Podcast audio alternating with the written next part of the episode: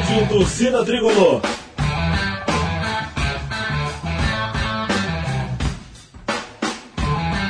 Rock Flu.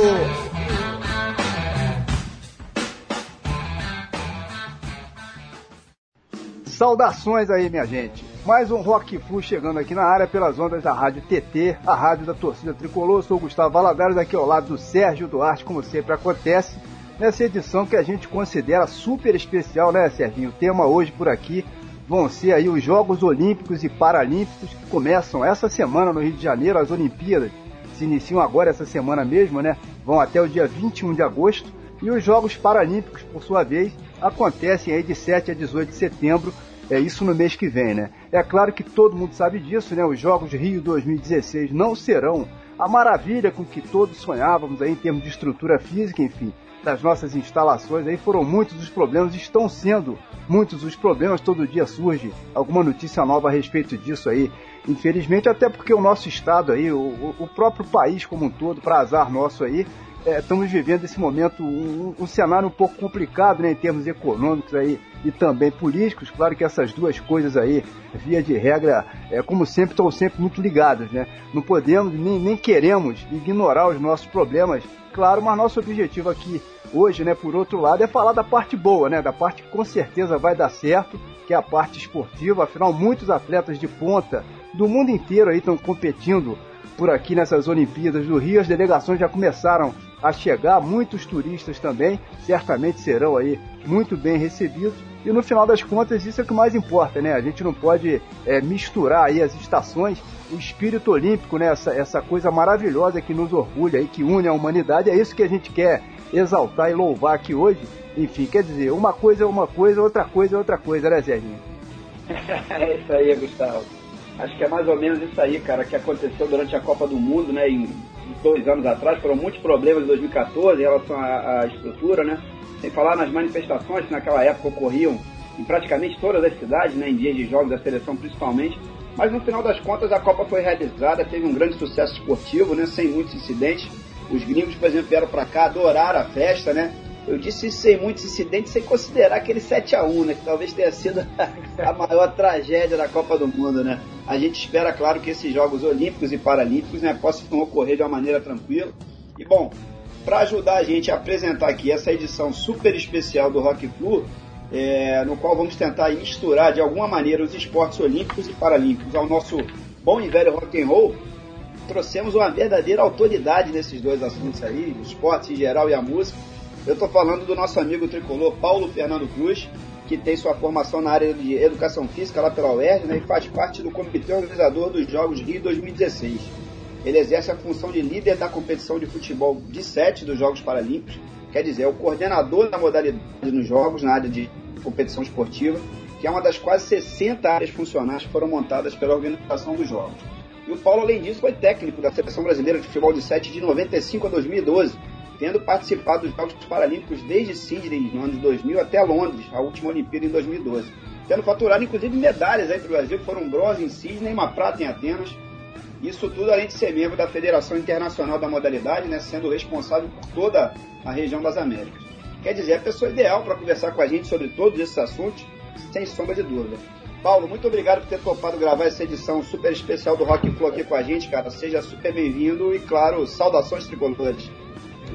Saudações tricolores, eu tenho a dizer que é um prazer enorme poder estar participando da, do programa de vocês e, enfim, acho que você descreveu bem aí essa minha trajetória na, na área do esporte paralímpico e, e para mim, como eu falei, estou aqui justamente para poder bater um papo com vocês aí e poder colaborar da melhor maneira possível.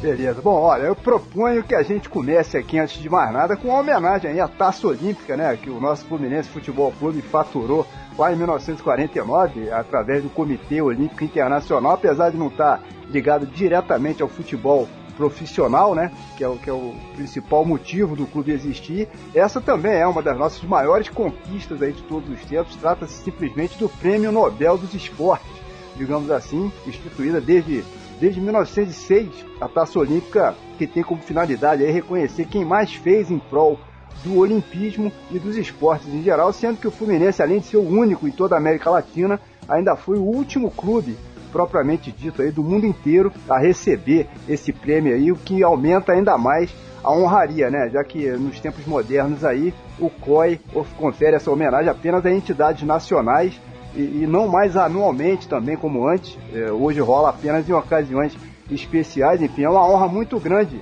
para nós, né, Paulo, tricolores. Aí é o que eu sempre digo, eu costumo falar. Nos Jogos Olímpicos, nós, os tricolores, já saímos aí na frente dos adversários, né, cara? Afinal, a taça olímpica a gente já tem, né, meu? Exatamente. Eu, eu morei, né, morei muitos anos perto lá do Fluminense, vivia lá no Fluminense, então essa, essa taça lá sempre foi um motivo na nossa sala de troféu, sempre foi um motivo de orgulho para todo tricolor, realmente é única no Brasil, como até na América Latina, como você acabou de falar. Então isso é realmente uma, um dos grandes registros da história do nosso Flusão. Muito legal, muito bem lembrado isso aí. É importante a gente lembrar também né, que o primeiro medalhista brasileiro da história das Olimpíadas foi um tricolor, né? Quer dizer, somos os pioneiros também nas Olimpíadas, né? O, o, o atleta tricolor Afrânio Antônio da Costa, o primeiro esportista a ganhar medalha para o Brasil na história dos Jogos, ele conquistou a prata na competição de pistola livre nos Jogos da Antuérpia em 1920. Quer dizer, realmente nós somos a história, né, minha gente? Não tem é. como fugir disso aí, né? Com certeza. É mais um orgulho que a gente tem que ter. É, isso aí. Deixa eu aproveitar, o, Paulo, pra gente bater um papinho rápido sobre o Fluminense, para saber de você o seguinte, cara, com esse caminhão de reforços que estão chegando agora, no meio da temporada, será que 2016 ainda tem salvação? Será que a gente consegue pelo menos beliscar uma vaguinha na Libertadores? O que, que você acha, cara? Cara, eu, eu tô confiante, sim, porque esses reforços que chegaram, sem dúvida, primeiro que faz a galera que estava lá começar a querer correr mais, né? Porque a gente percebia uma certa acomodação em alguns, em alguns atletas, e nada melhor do que ter uma sombra, né? O cara, opa, pô, agora eu vou ter que correr. Né? Quer ver o, um maior exemplo é o Cícero. Cícero de uma hora para outra começou a voar, né? Ligaram o Cícero na tomada não sei que é na tomada. É, é carregador é... novo, deve ser. Exatamente, aquele soninho que a gente conhece, pô, eu, os últimos dois, três últimos jogos do Cícero dá para perceber que ele, pô, ó, eu vou ter que realmente dar um gás extra aí, senão eu vou dançar, porque tá o Marquinho ontem, eu vi o Marquinho lá, né?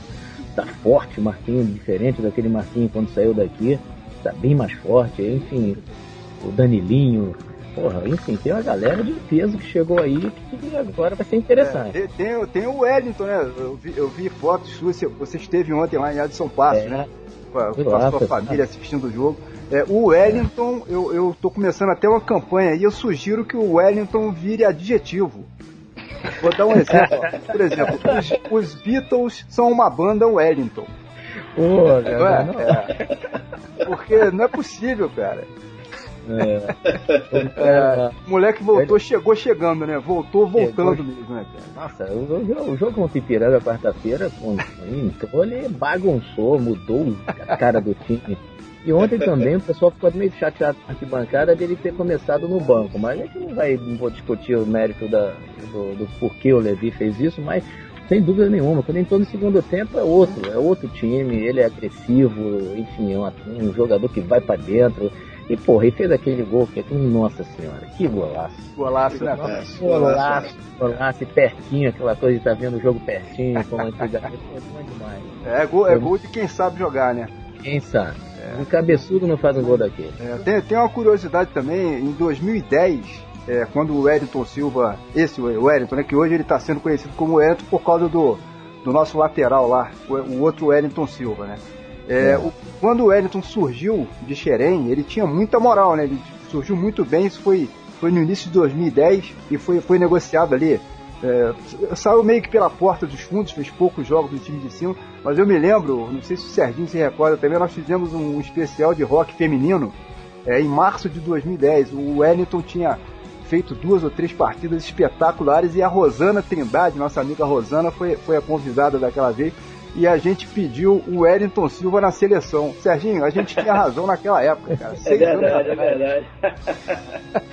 é, foi daquele moleque é muito bom, muito bom. Ele, eu acho que em breve ele vai ser titular, porque é uma, é uma briga boa, porque o Marco Júnior tem jogado bem, né? O, o próprio o Samuel tem jogado bem, enfim. Eu acho por isso, até voltando à primeira pergunta que você fez, eu acho que a gente, se a gente engrenar umas três, quatro vitórias aí seguidas, eu acho que dá uma moral pro time, a gente vai lá para cima. Porque esse campeonato é um campeonato muito equilibrado. Verdade. A gente é verdade. a, a diferença da, de pontuação que a gente tem para a zona de rebaixamento e também para o pessoal de cima é uma coisa assim, é, em três, quatro rodadas tudo pode mudar. Então se o Fluminense realmente encaixar aí umas três, quatro vitórias seguidas, dar moral pro grupo, aí eu acho que a gente vai para as cabeças, vamos ver. É, de repente, se a gente der sorte, a gente encosta no grupo de cima na hora certa, né? Na, naquela hora que define mesmo ali. Isso, final de isso. outubro, mês de novembro, é que a coisa esquenta, né? É, isso aí. Com certeza. Serginho, você tá com saudade do Oswaldo, não, né? Não, nenhum. É brincadeira. Será que alguém em sã consciência não ser meu pai tem, tem saudade do Oswaldo? É, ainda mais com essa chegada do Wellington aí, já, É, o não. Oswaldo já era, né, cara? Com certeza. Finalmente. Já era, já era. Eu acho também que ele vai perder espaço e, e pior é que ele não pode nem mais se transferir, né? É, isso aí é que a, a- a parte ruim da notícia é essa. Bom, é isso aí. É hora da gente começar a detonar um rock and roll por aqui. Hoje a brincadeira vai ser a seguinte, né? Escolhemos um set list apenas com faixas que façam aí alusão a algum esporte olímpico, né? Seja nas letras ou seja no título das músicas, né? Que é para tentar dar um molho especial aqui ao nosso papo, enfim. Aproveitando o, o tema do, do programa de hoje, né? Nem que para isso a gente tenha que forçar um pouquinho a barra aí, em alguns casos, né? Esperando que essa salada aí, no final das contas, funcione de alguma maneira. Beleza? Bom, mas vamos lá. Daqui a pouco a gente retoma o papo por aqui. Só na caixa.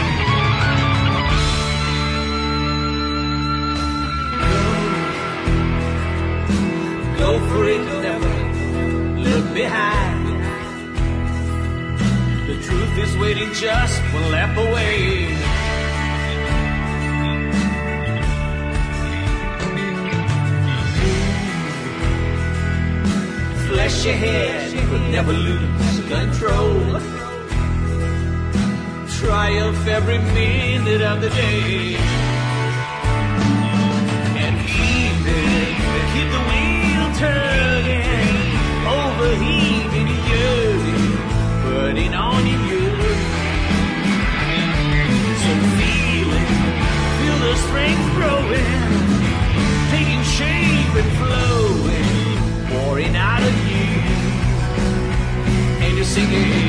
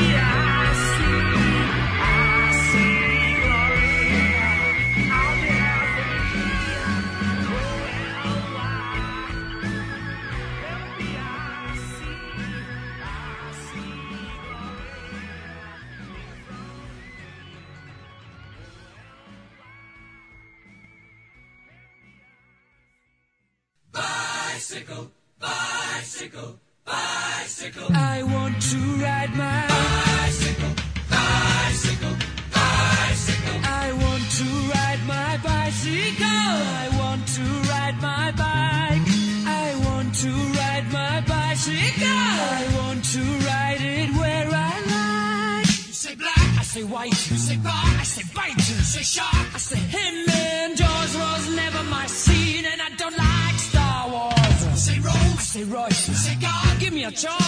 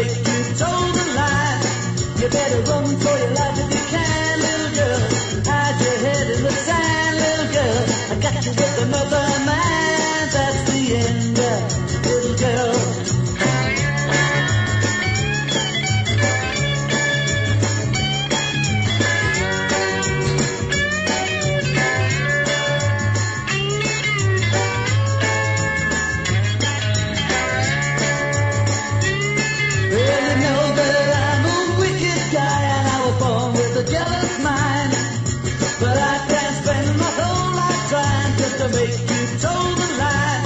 You better run for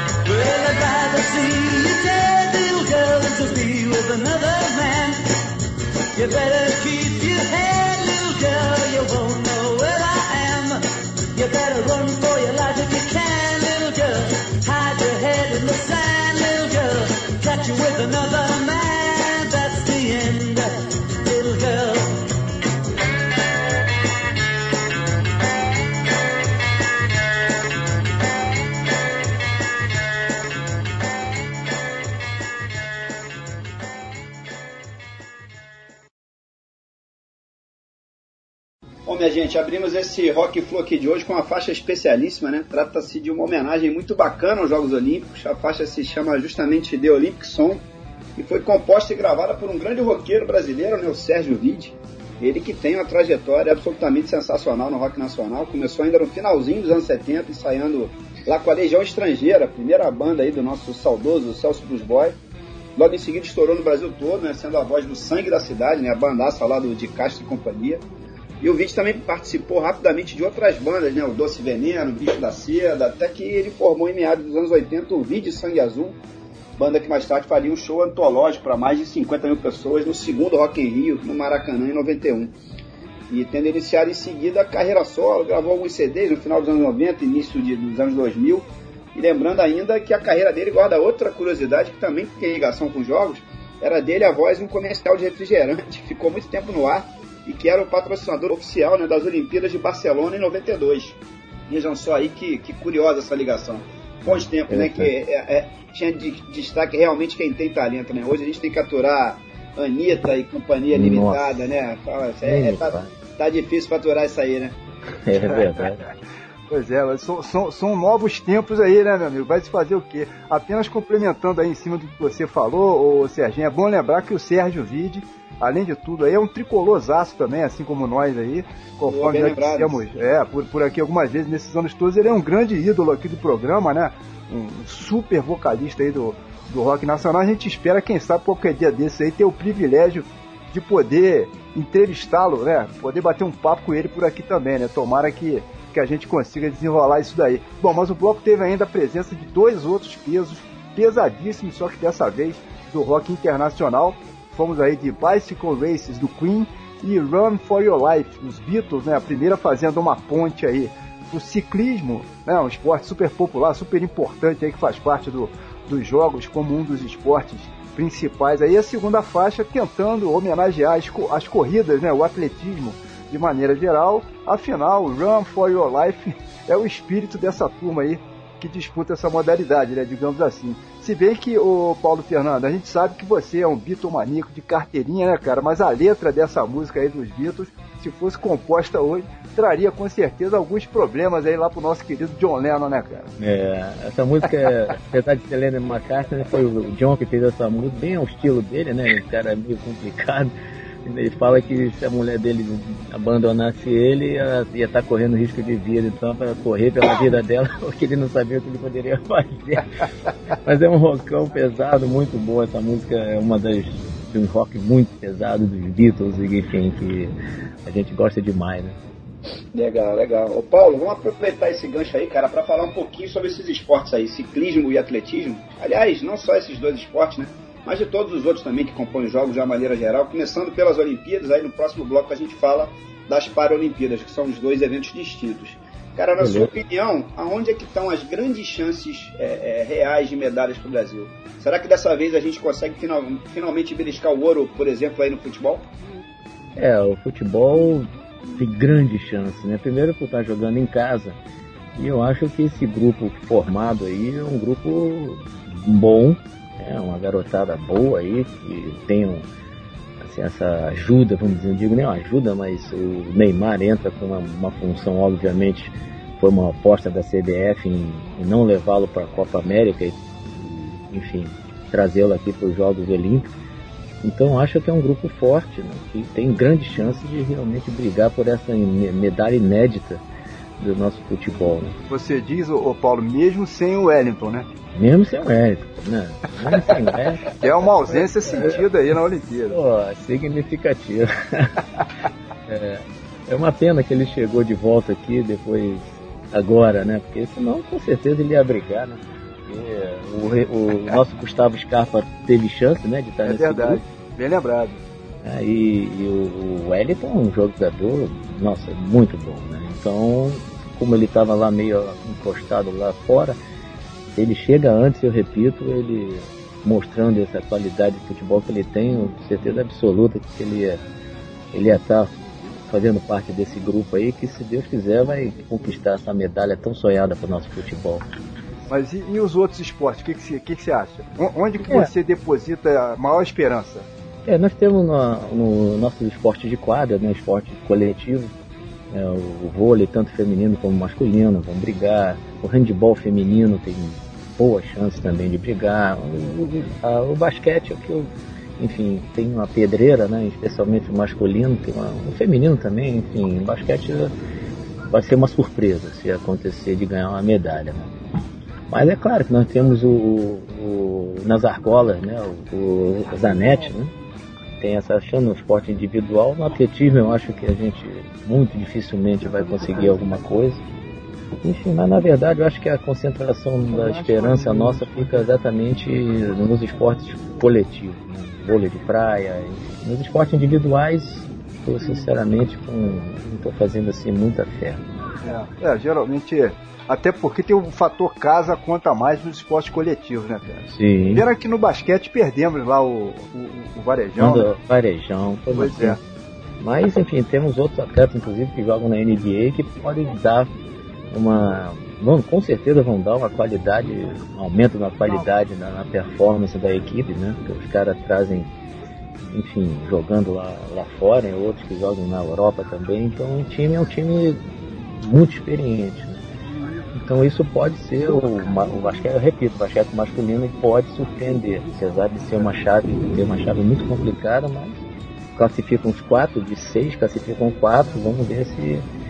Agora o problema é na chave daqui, se o Brasil sair em quarto, aí na próxima fase pega só os Estados Aí Unidos. já cai, aí já Aí complica, né? É, mas vamos ver, né? Tudo pode acontecer. É, beleza. Bom, acho que a gente também não pode deixar de comentar o que serão esses jogos fora, fora dos campos, né? Fora das quadras. É, você acha que as coisas vão funcionar, cara, em termos de estrutura? A gente até comentou sobre isso rapidamente na abertura é, do programa. Em termos de estrutura, as coisas não, não estão fáceis, o país não está no momento legal, as pessoas estão muito belicosas também, né? Por incrível que pareça, é, a exemplo até da Copa do Mundo de dois anos atrás, que o Serginho relembrou aí, tem muita gente torcendo contra, né? Tem uma galera aí que ficou até numa de tentar apagar a tocha olímpica, o que, o eu É. particularmente acho um, acho um negócio meio, meio fora de, de, de sintonia. Enfim, sábado passado mesmo, é, a tocha destilou aqui pela minha cidade, né? Nova Friburgo. Foi o maior Hum. barato, eu fiz questão de ir lá prestigiar, para participar da brincadeira, enfim, tirar pelo menos é, essa casquinha aí, né? As pessoas não entendem o, é, o quanto de publicidade gratuita que vem embutida nisso também, né? Basta imaginar que no, no sábado, Friburgo esteve presente no noticiário praticamente do mundo inteiro, né, minha gente? Nem que por alguns segundos aí as pessoas não têm noção do valor que isso tem, né? Eu quero dizer, eu entendo as críticas, eu, é, né? Mas é preciso Tá. separar as coisas e sem falar até em ameaça de terrorismo. Aí só faltava essa também, né, Paulo? Mas e É. aí, que vocês que estão dentro da organização dos dois eventos aí, participando diretamente da logística, né, das competições e tudo mais que envolve os jogos de modo geral, que tipo de sensação vocês têm aí dentro? A coisa vai funcionar? É, na verdade, gente tem certeza absoluta que vai ser longe de ser aquilo que, quando a cidade ganhou o direito de sediar os jogos, prometia. né? Obviamente, em função de uma série de, de fatores, especialmente em relação a essa crise financeira, político-financeira que o país está passando, sem dúvida nenhuma, houve uma queda assim, de qualidade dos jogos realmente não vai ser é, aquilo que a gente sonhou quando começamos a trabalhar aqui. né? Mas é claro que a- dentro do, do que está sendo proposto, as estruturas, principalmente em termos da- dos locais de competição, isso é, nós estamos é, esperando fazer o melhor dentro das qualidades, das condições que, que a gente tem, né, vamos dizer assim. Vai ter problemas, né, como todos os jogos sempre tiveram, Exato, isso aí é importante Aí, a gente é. falar também, né? Sim, com certeza. Eu participei desde Atlanta, fui a todos os jogos e, e sempre teve problema. O pessoal não fala, mas os jogos de Atlanta foram uma desgraça total, foi uma coisa horrorosa. É, foi uma das piores edições dos Jogos Paralímpicos, pelo menos, foi, foram os Jogos de Atlanta. É, Atenas também foi muito ruim em alguns aspectos estruturais, que é aquela coisa que não aparece tanto para a mídia, mas quando a gente chega na vila e vê, ah, enfim, obra por fazer, é, encanamento entupido, essas coisas, isso realmente acontece, todos os jogos isso vai acontecer. Isso aí.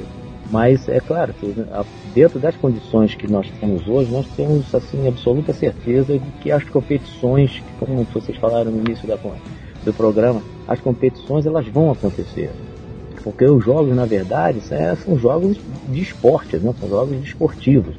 Então as competições elas vão acontecer, as pessoas vão gostar, eu tenho certeza absoluta que o pessoal vai sair feliz da vida, os atletas já estão, enfim, visitando as venues, os locais de competição uhum. para fazer treinamento, o pessoal tá, fica, enfim, maravilhado. Eu acredito que o saldo vai ser positivo. Né? Nós que estamos é, enfim, é, na estrutura, naquela parte que não aparece, né, a gente sabe das dificuldades, mas estamos correndo atrás para tentar resolver o máximo possível, sanar essas dificuldades para que os atletas que são nossos grandes clientes, eles possam fazer, vir fazer o que eles vieram aqui para fazer, e com a qualidade, com a excelência que a gente quer que aconteça no nível dos Jogos Olímpicos e Paralímpicos.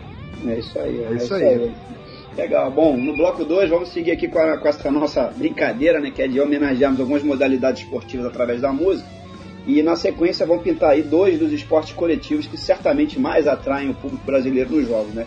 Teremos Go, Go, Go, um tema sobre o futebol, é, gravado por uma banda inglesa chamada James, que na verdade fez parte da trilha sonora da própria Copa do Mundo de 94 nos Estados Unidos. E o basquetebol, cujo título aí já diz tudo, né? Competição lá do monstro Stanley Clark senhor baixista. Isso sem falar em Jump, do Van Halen, que a gente quer dar uma forçação de, de barra aqui de leve, né, para poder homenagear as provas de salto. Modalidade na qual temos aí alguns representantes com chances reais de medalha, né? O, o César Castro e o Hugo Paris, por exemplo, nos saltos ornamentais. No feminino tem a Ingrid Oliveira, que é inclusive atleta do Fluminense, siga-se passagem, e a Giovana Pedroso também. Elas que foram bem no último Pan-Americano. Claro que também tem outros que a gente pode citar, né? Fabiana Moura, né? Super conhecida, e o Thiago Braz no salto com vara. Mas eu confesso que eu estou curioso para saber como vai ser não só a nossa participação, como a resposta do público, né? Em relação a esse esporte que não são muito populares nem muito conhecidos por aqui. Fico pensando em esporte como o badminton, por exemplo, ginástica de trampolim, hockey sobre grama, golfe que não tem nenhuma ou pouquíssima tradição por aqui. Será que vai ter público para esses eventos, ô, ô, Paulo? Vocês devem ter uma noção melhor sobre como é que está essa corrida de ingressos. Vai tudo lotar realmente ou teremos algumas atrações com arquibancadas a lá Botafogo? é, o, é, isso é uma grande preocupação do, do comitê organizador nos Jogos Olímpicos e Paralímpicos. Né? A venda de ingressos paralímpicos está muito preocupante, está é, tá muito baixa, né? Mas existe um projeto aqui, uma área funcional responsável, é um, é um projeto tipo estádio lotado, né? Enfim, ela, são estratégias que esse grupo é, organiza para ter, de alguma maneira, não ficar aquela coisa feia, né? Tá passando a transmissão para o mundo inteiro e tá lá as, as arquibancadas vazias, né? Então esse, esse grupo, né, ele é responsável exatamente por criar estratégias, por exemplo, tá, tá vazio. A gente tem uma. Né, toda semana a gente recebe um mapa de venda de ingressos. Todo, todo o Sport Manager né, do, de, é, do cada esporte é, recebe essa, esse mapão e ali eles vão fazendo o controle do, do que está sendo vendido. Claro que existem esportes que você não encontra mais ingressos. Mas em compensação outros, como você citou aí, realmente tem essa dificuldade, até por não serem esportes é, do conhecimento da, da nossa cultura, né? Eu comprei, por exemplo, um, um, um ingresso no badminton porque nunca vi uma, uma, uma competição de badminton na vida. Então eu tenho essa, essa visão. Mas o cara olha lá, porra, badminton. O que é badminton? Um monte de gente me pergunta o que é badminton. Então acho que em função disso vai haver essa, essa um, um esvaziamento para alguma, algumas modalidades, mas aí entra essa equipe de, de, de estádio lotado, full stage, né, que eles chamam, e vai distribuir ingressos para escolas nos arredores da, das venues, né, para levar o que aliás sempre aconteceu em, em Sydney foi uma coisa maravilhosa. Paravam ônibus e ônibus de escola, com a molecada enchia, via um jogo, saía, daqui a pouco chegava outro ônibus pro jogo seguinte, uma coisa maravilhosa. É, isso tem que ser feito mesmo, até pro aspecto visual, né? Como você falou aí. A arquibancada vazia, realmente, como o Serginho falou, já basta o jogo do Botafogo, né? É verdade. Agora uma coisa interessante em Pequim, em Pequim as pessoas eram obrigadas a ir, então é diferente, né? Então o governo chegava, você vai, você dava ingresso, vocês vão, mas é, tá certo. Eles eram obrigados, convocado, intimar, não era convocação, mas intimação. Aí, quer dizer, aquele estádio tudo cheio, os caras batiam palma até de, de, de, de cada time passava no meio de câmera e batia palma, enfim. Mas pelo menos estava cheio, né? Era, um- era uma coisa bacana, assim. É, visualmente ficava legal. Muito bacana. E, na, por exemplo, na nossa estreia, desculpa me estender um pouco aqui, mas, por exemplo, na nossa estreia em Londres, né, no, no Jogo Paralímpico de Londres, foi contra a Grã-Bretanha, time da casa, pô, você entrar num, num estádio, 15 mil pessoas, pô, arrepia, é uma coisa maravilhosa. Então, para todo mundo, é uma coisa maravilhosa. Você vê que, pô, até falando do nosso Flusão, pô, o Fluminense estava jogando lá em Volta Redonda para 400, 500 pessoas. Porra, o atleta chega, cara, olha para arquibancada, isso desestimou. Você vê que o primeiro jogo que o Fluminense fez lá em Edson Passo, os caras correram como eu nunca vi o time correr o campeonato todo. Ou seja, é, Faz é muita um diferença, impacto. né? Faz muita diferença. Sem dúvida nenhuma. E claro, o comitê organizador tem essa preocupação e eles é, vão correr atrás dessa, de resolver esse problema, né? Até porque é, já que não tem, a venda não foi conseguida, pô, é, aluga ônibus, bota a molecada pra lá e os moleques vão se amarrar, pô, num Ah, passeio. Com certeza. Faz É. a festa, né? É, com certeza. Beleza, bom, vamos lá então puxar mais esse bloco aqui de rock desportivo, né? Ou algo parecido aí aqui para os ouvintes, como o Serginho já adiantou, mas eu reforço por aqui. Vamos pulando então com Jump, um clássico do Van Halen. Seguimos fazendo uma tabelinha aí com Gol, Gol, Gol, faixa de autoria do James, em homenagem, claro, ao futebol. Fechando na sequência de bandeja aí numa jogadinha de segurança, né? Com Basketball, um jazz fusion aí absolutamente matador da labra do Super Mr. Stanley Clark. Manda bala.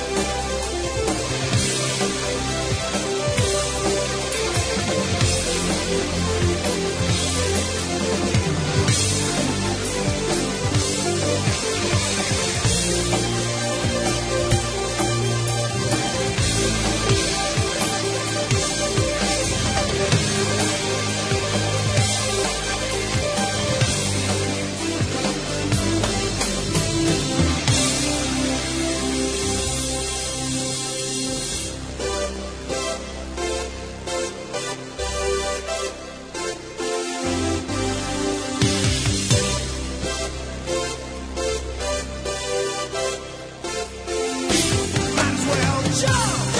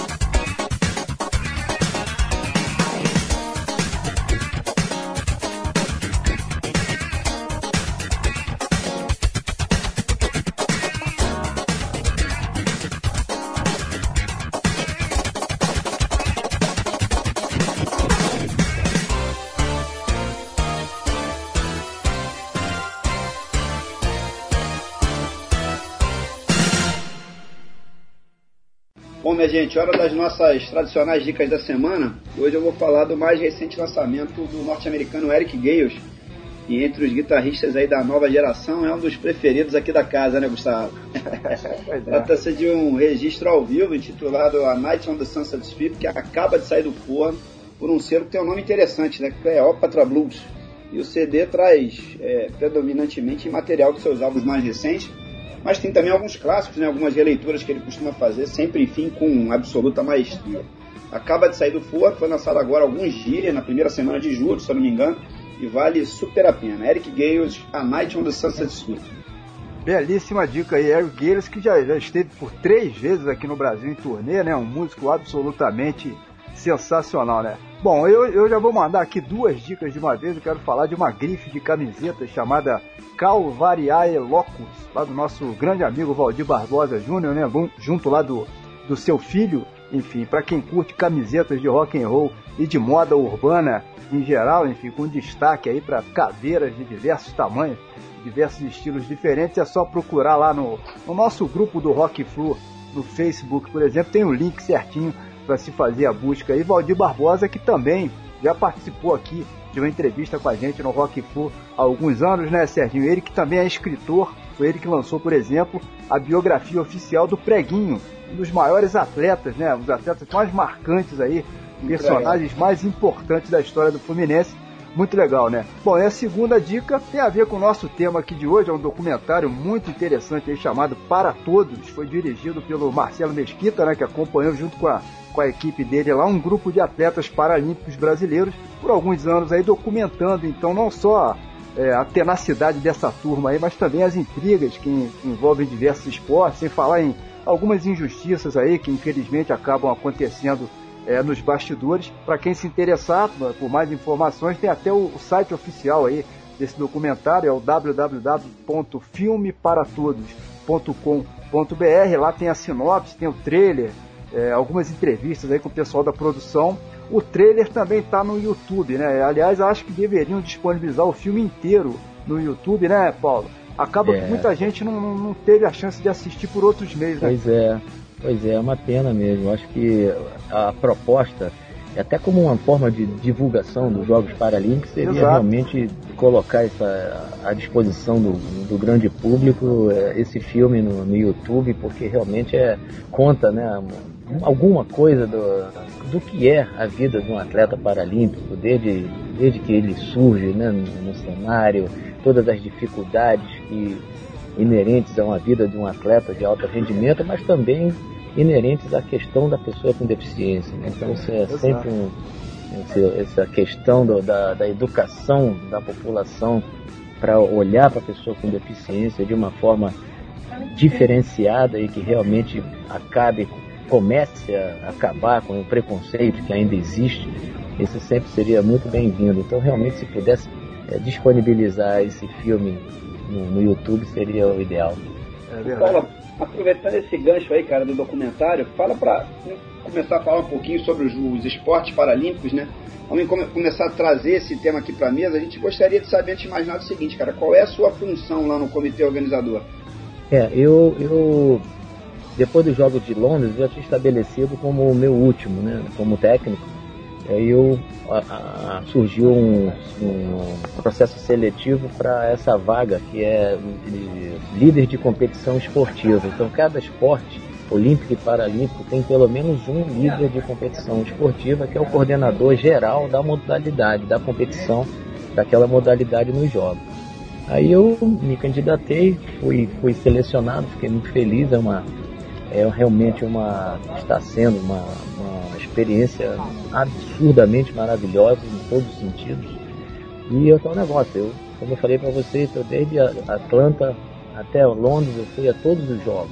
Então a gente, eu tive acesso a parte do que uma, uma estrutura de organização de um evento dessa magnitude apresenta. né? Então é a coisa de chegar transporte, chegar no local de competição, de treinamento, contato com, enfim, com alguns voluntários, algumas áreas funcionais. Quando a gente está aqui, que a gente vê ah, quão imenso é um projeto desse, uma coisa assim, não digo assustadora, mas uma coisa grandiosa, né? que faz com que realmente eu sinto cada vez mais é, orgulho de poder fazer parte dessa equipe aqui. Né? Então eu sou o responsável pela competição esportiva do futebol de 7 nos Jogos Paralímpicos do Rio 2016.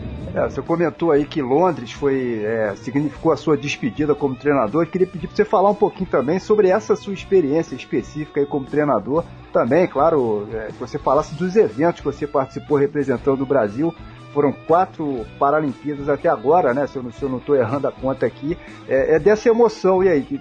Disputar uma, uma competição desse nível representando o, o país deve ser uma coisa muito legal, né? É, eu posso dizer a você que como profissional de educação física, eu acho que eu me considero realizado. Apesar de ainda, acho que vou, dessa área da pessoa com deficiência eu não, não saio mais, é uma paixão.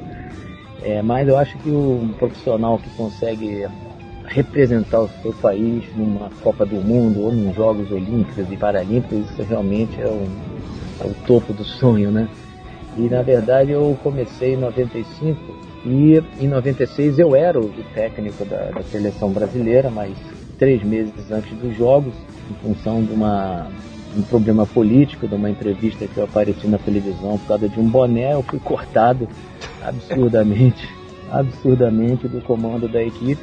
E, enfim, isso para mim, na, aquela velha história, né? Na hora que parece que vai ser um, tá sendo um terremoto, mas gente só vai ver o benefício que aquele terremoto proporciona algum tempo depois e foi o que aconteceu. Na verdade, essa essa medida arbitrária absurda, ela acabou catapultando a minha carreira porque a Federação Internacional soube, eu já tinha um contato com o pessoal da Federação Internacional e eles me convidaram, eh, me deram uma credencial VIP para eu ir para Atlanta. Então lá, as pessoas perguntando, enfim, para mim acabou sendo um, muito triste, né? Óbvio que a gente estava trabalhando para primeira primeiros Jogos Paralímpicos, enfim, começando o trabalho, a carreira, estava todo empolgado, o cara puxa o tapete. Mas enfim, depois daí vieram desde Atlanta, então vieram jogos de Sydney, nós ganhamos uma medalha de bronze em Atenas, fizemos uma final, uma pena, porque na semifinal, se a gente tem um tempinho, acho que deve, vale a pena registrar aqui, nosso time estava muito bom, enfim, a gente ia brigar pela medalha de ouro. Só que na semifinal com a Argentina o pau quebrou, faltando 4 minutos para acabar o jogo, a gente ganhou de 4 a 0. Os moleques se envolveram numa briga lá, o capitão da Argentina puxou uma briga lá, aí os moleques entraram na pilha, saiu todo mundo brigando, nós tivemos três caras expulsos e meu artilheiro, meu, meu zagueiro, capitão, que era considerado o melhor do mundo na época, fomos, enfim, desfalcados para a final não é, não é churro de perdedor, mas isso realmente foi um baque, até no nível psicológico, os atletas entrar numa final sem esses dois caras. Enfim, foi terrível, né?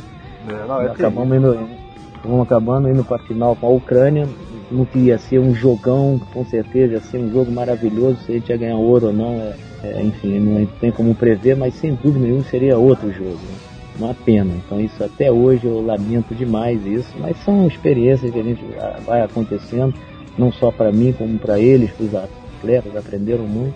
E nós depois tivemos é, os Jogos de Pequim e o de Londres, que nós finalizamos em quarto, sendo que o Pequim, a equipe era uma equipe ainda. Nós não chegamos em condição, em boas condições de preparação para Pequim, mas para Londres nós chegamos bem, mas enfim, eram, perdemos na disputa do bronze para o Irã, que é uma equipe que não vem aqui para o Rio, né? Eles não conseguiram classificação ano passado no Mundial, não puderam comparecer à competição. E é uma equipe muito forte e que não vai estar presente, infelizmente, aqui em termos de, de federação, de visão de federação internacional e até mesmo de organização dos jogos aqui, a ausência do Irã é muito ruim, porque a gente não tem a, um representante da Ásia, é. ficaram só mesmo das Américas e da Europa. Enfim, então aí eu já estava estabelecido que Londres seria a minha última e depois em seguida veio essa, esse convite para participar aqui do Comitê dos Jovens. É, isso, isso tudo você está falando aí é do, do, futebol de sete, né? Que é, que é disputado por atletas que têm algum grau de, de, paralisia cerebral, né? Sendo que cada um deles isso. tem uma pontuação diferente, né? Acho que é legal a gente falar isso, né? Baseada no, no grau da, da de cada deficiência, enfim, é assim é. que equilibra, né? Para a escalação do time. Isso. A pessoa com paralisia cerebral, o atleta, ele pode ser, ele pode ser classificado em oito, oito classes, vamos dizer assim, né? Ah, Então até a, de 1 a 4 são usuários de cadeira de roda.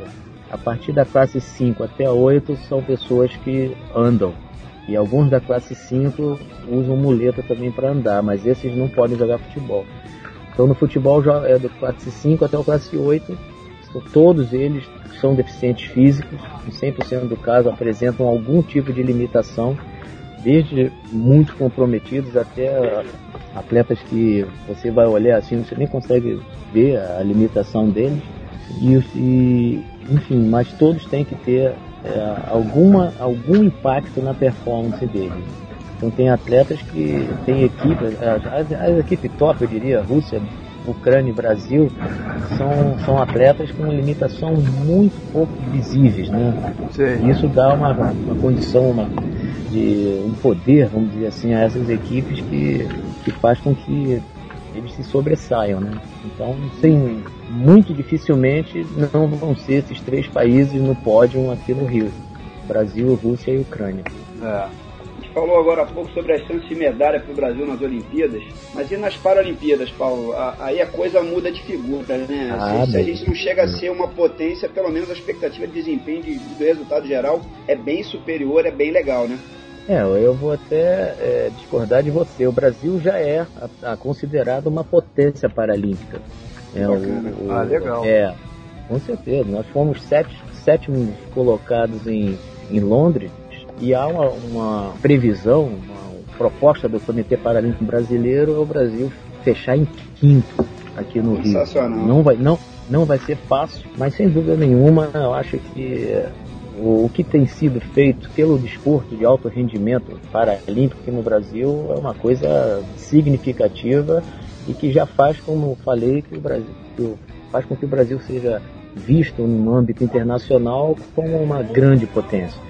Um dos maiores exemplos é o, o recente centro de treinamento paralímpico que foi inaugurado lá em São Paulo, uma coisa, nossa, eu, igual que eu me lembre, eu acho que talvez nos Estados Unidos, na Espanha, e o antigo que tinha na Ucrânia, que nós disputamos alguns torneios lá na Ucrânia, na Crimeia, mas que eles perderam por causa daquela confusão lá. Sei. A Rússia reanexou aquele território da Crimeia e a Ucrânia acabou perdendo um centro de treinamento que era absolutamente espetacular, que, onde todas as modalidades, todas, inclusive atismo, eram, eram, eram realizadas nesse treino, nesse centro, para vocês terem uma ideia da, da- de- do que era, né? Grandeza. E a Ucrânia, é, uma coisa impressionante. Então o Brasil hoje já tem esse centro de treinamento que já é o, o mais moderno da América Latina, uma coisa que faz com que é, cada vez mais o Brasil ratifique a sua condição de, de potência paralímpica do desporto. Então a, a chance de medalha aqui vão ser muitas medalhas, nós vamos ver o nosso hino tocar muitas vezes na Paralímpica. Não tem a menor dúvida quanto a isso. E isso é uma, uma pena, né? Porque é, é o tipo de divulgação que precisaria ser feito de uma forma muito mais consistente, muito mais abrangente, para que as pessoas elas possam realmente, é, apesar de já ter melhorado bastante, mas que realmente as pessoas pudessem abraçar essa causa e pudessem lotar as arenas e, e se orgulhar dos nossos atletas, porque eles vão dar muita alegria. É, e tem uma divulgação, vai ser pela Olimpíadas no Brasil. Eu acho que as Olimpíadas em geral sempre tem muita, muita transmissão, muita divulgação. As Paralimpíadas é que nem, não tanto, mas pelo fato de ser aqui no Brasil, eu acho que dessa vez vai- chegar muito mais gente, né?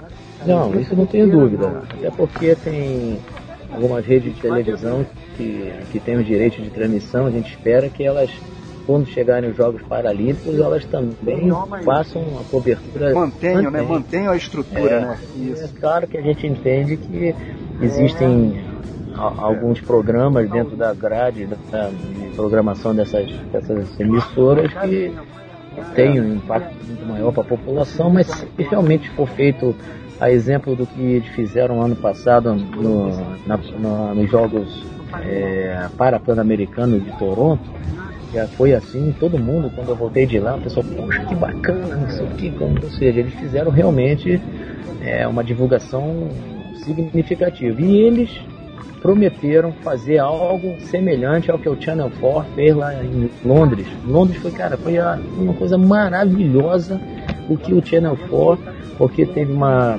é, uma BBC, não quis, é, enfim, tratar do Paralímpico. O Channel 4 resolveu abraçar o Paralímpico e o que eles fizeram em termos de divulgação foi alguma coisa assim maravilhosa. Então, todas, as, todas, muito legal, todos os esportes com gente, as pessoas indo no Parque Olímpico, vibrando, levando criança para ver. Foi uma grande festa, uma coisa assim maravilhosa. É demais, divulgação é, divulgação é, é tudo, né, cara? É, e tem um viés também educativo, né? Você quando vai ver um Claro. jogo, uma competição numa, com pessoas com deficiência fazendo, aquilo ali para a criança principalmente, aquilo tem, tem, uma, tem um alcance absurdo. A pessoa está vendo não apenas um atleta, está vendo um atleta com limitações, vencendo É, barreiras, se superando, né? Então a, a própria criança fala, não, ali é um atleta. Então eu vou, ah, vou tratá-lo da mesma maneira que eu trataria uma pessoa que não tem deficiência nenhuma. Então esse, tem esse aspecto da- dos Jogos Paralímpicos, isso, isso precisa ser é, é, abordado, precisa ser explorado ao máximo, porque tem essa questão da, da, da deficiência, da, da questão da, do- da discriminação, do preconceito, e um evento como esse serve muito para isso, para derrubar essas barreiras que infelizmente ainda existem. Né? É, com, certeza. Cara, uma dúvida que, que me bateu aqui agora. Essa sanção que foi imposta aí aos atletas russos, em, em razão lá do escândalo é, do doping, é, se aplica também à Paralimpíada ou, ou não? Vai ter Rússia ou não vai ter Rússia aí na. Já chegaram a alguma decisão? É, o IPC, ele, ele acompanha, tava, tem, tem a intenção de acompanhar a decisão do, do, do Comitê Olímpico Internacional. Aham. Como, como apenas os atletas do atletismo que foram penalizados, o, o IPC tende a, a, a seguir né, a mesma decisão do, do COI. Né? Então, o IPC é o Comitê Paralímpico Internacional. É. Então, eu, eu por exemplo, eu estava muito preocupado, porque se a Rússia realmente fosse banida do- dos Jogos Paralímpicos, poxa, eu ia perder a, minha competição propriamente dita, ia perder a, poxa, uma, uma das melhores equipes, né? É. Além de bagunçar o meu coreto, porque são duas chaves de quatro. Aí eu não sei se o que a Federação Internacional iria propor, mas não, não teríamos tempo hábil para convocar, enfim, uma outra equipe para substituir a Rússia. Então, para mim, eu fiquei muito preocupado com isso, mas parece que, pelo jeito, é, vai ficar a presença da Rússia nos Jogos Paralímpicos está garantida. Ah, beleza. Essa, essa praga do doping é, é- é um câncer do esporte, né, Paulo? É sempre uma coisa lamentável. Isso acaba desvirtuando o próprio espírito olímpico, né, cara? É, infelizmente, é a velha história do ser humano querer atingir seus objetivos não, não se, não se importando de que maneira, vale tudo. Né? Isso é lamentável. E, agora, e aí? E, ou seja, e, é- e e os Jogos Paralímpicos já atingiram um nível de excelência que leva vários, vários atletas paralímpicos também a se doparem. né? Então nós tivemos já alguns casos de doping, inclusive em Londres, enfim, nas edições anteriores dos jogos nós tivemos alguns casos de doping de atletas, especialmente do power do levantamento de peso, né? Que foram comprovados e esses atletas foram banidos, enfim. Infelizmente é o tal negócio, né? A busca pela, pela medalha leva enfim, alguns profissionais e alguns atletas, por consequência, a, a realizarem esse tipo de estratégia para se Saírem dos trilhos aí, né? Pois é, pô, aí é uma pena, né? Mas seres humanos que nós todos É, faz, somos. faz parte também. A gente sabe que É, tem- agora, sem dúvida nenhuma, é, aquela empresa, a, a VADA, né? Que é a, é a World Association de Doping, né? Ela, ela cada vez mais vem, vem melhorando né, os recursos a fim de que elas possam tem detectar, cada vez né? mais detectar esses atletas que tentam burlar né, o processo. É, beleza. Bom, minha gente, medalhas de ouro são o grande objetivo aí de todo mundo, né? De todos os atletas que estarão disputando aí esses jogos, né? Rio 2016 a partir dessa semana, tanto as Olimpíadas quanto às Paralimpíadas, não poderíamos deixar de selecionar uma música que falasse justamente sobre esse objeto aí tão cobiçado, né? Enfim, então vamos abrir o bloco seguinte aí com justamente The Gold Medal, de autoria da The Donas, uma banda muito legal aí formada só por mulheres, que é velha conhecida aqui do programa, enfim, já já rolou outras vezes aí, sendo que a sequência do bloco ainda vai trazer aí de lambuja TKO do Elvis Costello. TKO, para quem não está ligando aí o nome da pessoa, se trata do Technical Knockout, né? o nocaute técnico do boxe e das demais modalidades de luta, que assim ficam devidamente homenageadas também por aqui. E ainda, ainda vai rolar Swimming Pool, que é de uma banda de Nova Jersey chamada The Front Bottom, e que fala, claro, de piscinas, né? de natação, enfim. E aí, Paulo, chances para nós aí nas Paralimpíadas, nessas duas modalidades aí, em termos de luta, eu me lembro é, de que temos o judô, por exemplo, né, que tem boa tradição aí, são judocas com, com deficiência visual, deficiência né, cara? Visual. Sete, é, sete categorias é. de, de masculinas e seis femininas, né? É, muita chance de conseguir uma medalha no judô, muita chance. É, o Brasil tem uma tradição no judô paralímpico, desde, desde Barcelona o Brasil ganha medalha no, no judô. E na natação, até porque são muitas provas, né? A diferença do para a Olimpíada, é, natação e atletismo são, são várias classes, várias provas por classe, enfim. Então existe a, aumenta significativamente a, a chance de nós termos várias medalhas de ouro. Isso não tem a menor dúvida quanto a isso. Então pode ter certeza que lá na, no centro de centro olímpico, paralímpico de natação lá na Barra, nosso hino vai tocar muito. Beleza. Sem dúvida. É. Legal, bom, vamos lá chamar mais esse bloco. Queremos pedir aqui um favor para você, Paulo, que é o seguinte: a gente hum. tem uma longa tradição aqui no Rock Flu. Todo convidado é. que aparece no programa precisa apresentar pelo menos um dos blocos de música aqui para os ouvintes, que é para mergulhar de vez na brincadeira. Tá falado? É, beleza. Então, para anunciar esse, esse terceiro e último bloco. Então vamos lá. Bom, vamos no bloco 3 aqui de músicas do programa. Tem aqui o The Gold Medal, pelo conjunto The Donas. Temos também aqui o TKO, do Elvis Costello. E a Swimming Pool, do The Front Bottoms.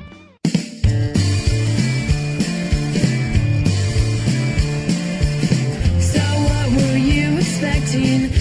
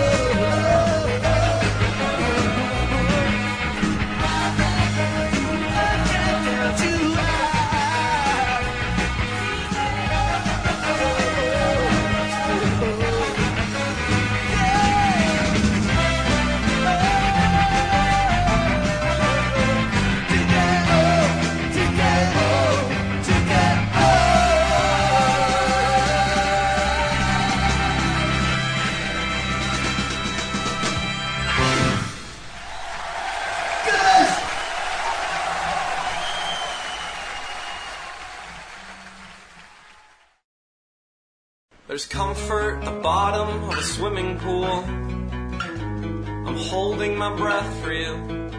There's no doubt in my mind that if you could, then you would try. Crack my rib cage open and pull my heart right through.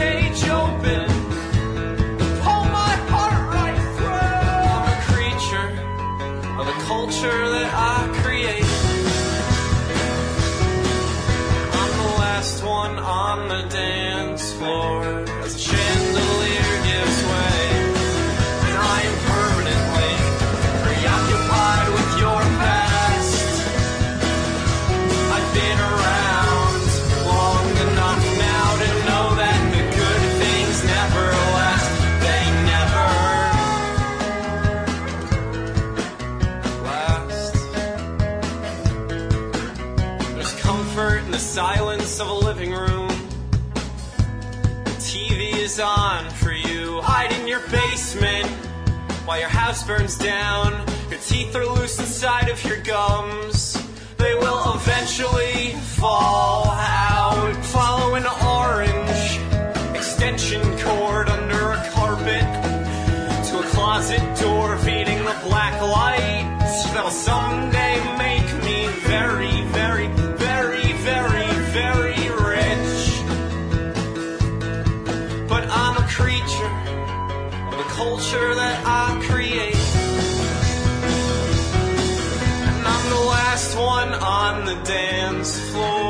as the chandelier gives way.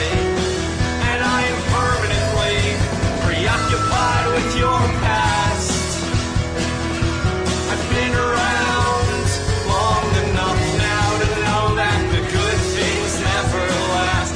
They never last.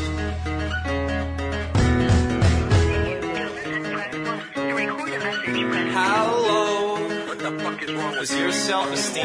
How low could possibly be? And I know, I know you're in love with me, and I've been ignoring you.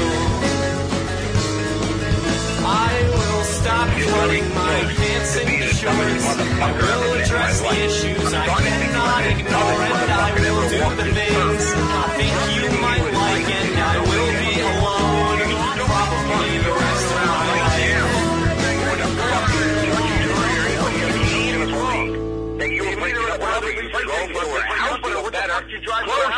What the fuck is wrong with you? I'm breaking up with you. Done. Bye.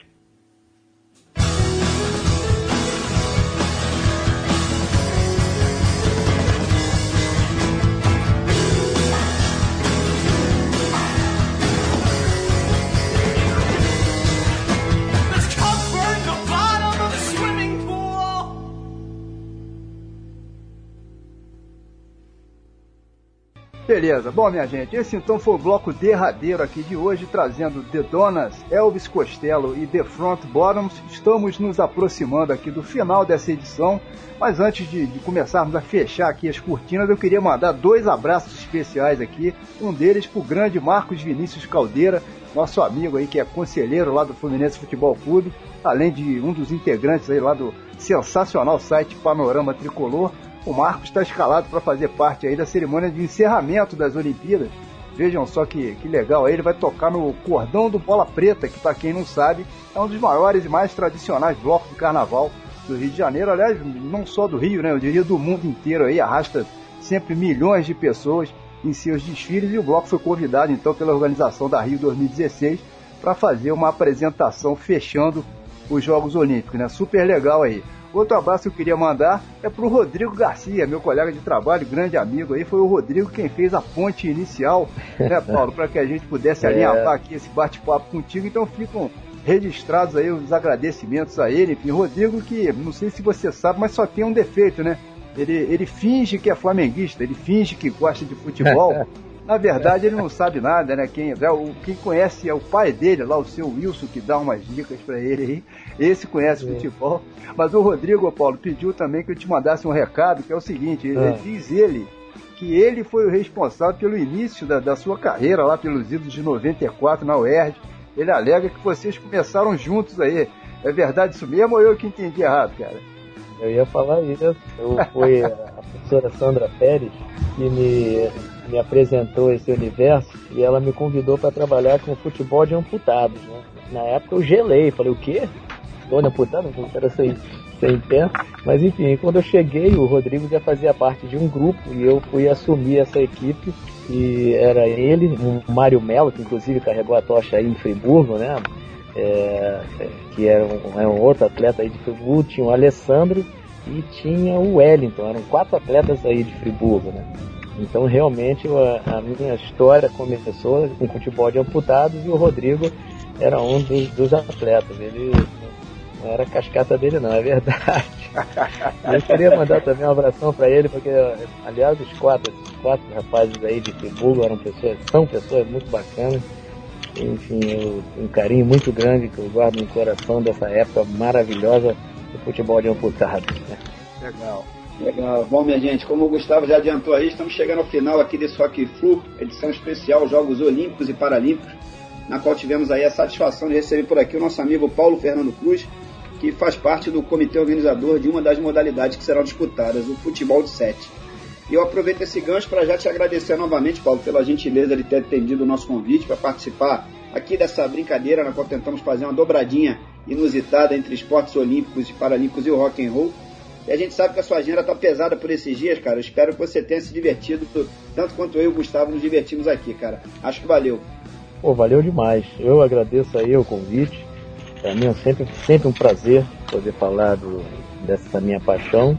E, enfim, porque de alguma forma, é, cada vez que a gente se propõe a participar de programas como esse, é uma maneira de a gente estar divulgando esse universo cada vez o maior número possível de pessoas. Né? Isso é, faz parte também dessa minha trajetória, é fazer com que as pessoas cada vez mais tenham, voltem seu olhar para a pessoa com deficiência e passem a tratar a pessoa com deficiência como pessoas cidadãs como qualquer um de nós. Né? Então esse é um dos grandes objetivos da minha vida. E agradecer a vocês pelo, pelo carinho aí, pelo convite e pô, torcer para que o nosso Flusão continue nos dando aí alegrias e quem sabe surpreenda na, reta final aí do Campeonato Brasileiro. Legal. Bom, a, gente deseja sorte para você, Paulo, lá na disputa do, do futebol de sete. Estaremos acompanhando com certeza na torcida aí. Estaremos na torcida também, claro, para todo e qualquer brasileiro que entrar em campo ou em quadra, enfim, nesses jogos aí, mandando energias positivas especiais, né, como a gente até já comentou aqui hoje, para os competidores tricolores, né, além de duas treinadoras que são do clube, a Andréa Boemi, dos saltos ornamentais, e a Magali Cremona, que é do nado sincronizado, teremos ainda nove atletas do Fluminense disputando essas duas competições aí nos saltos ornamentais, além da Juliana Veloso, né, que foi citada aqui hoje.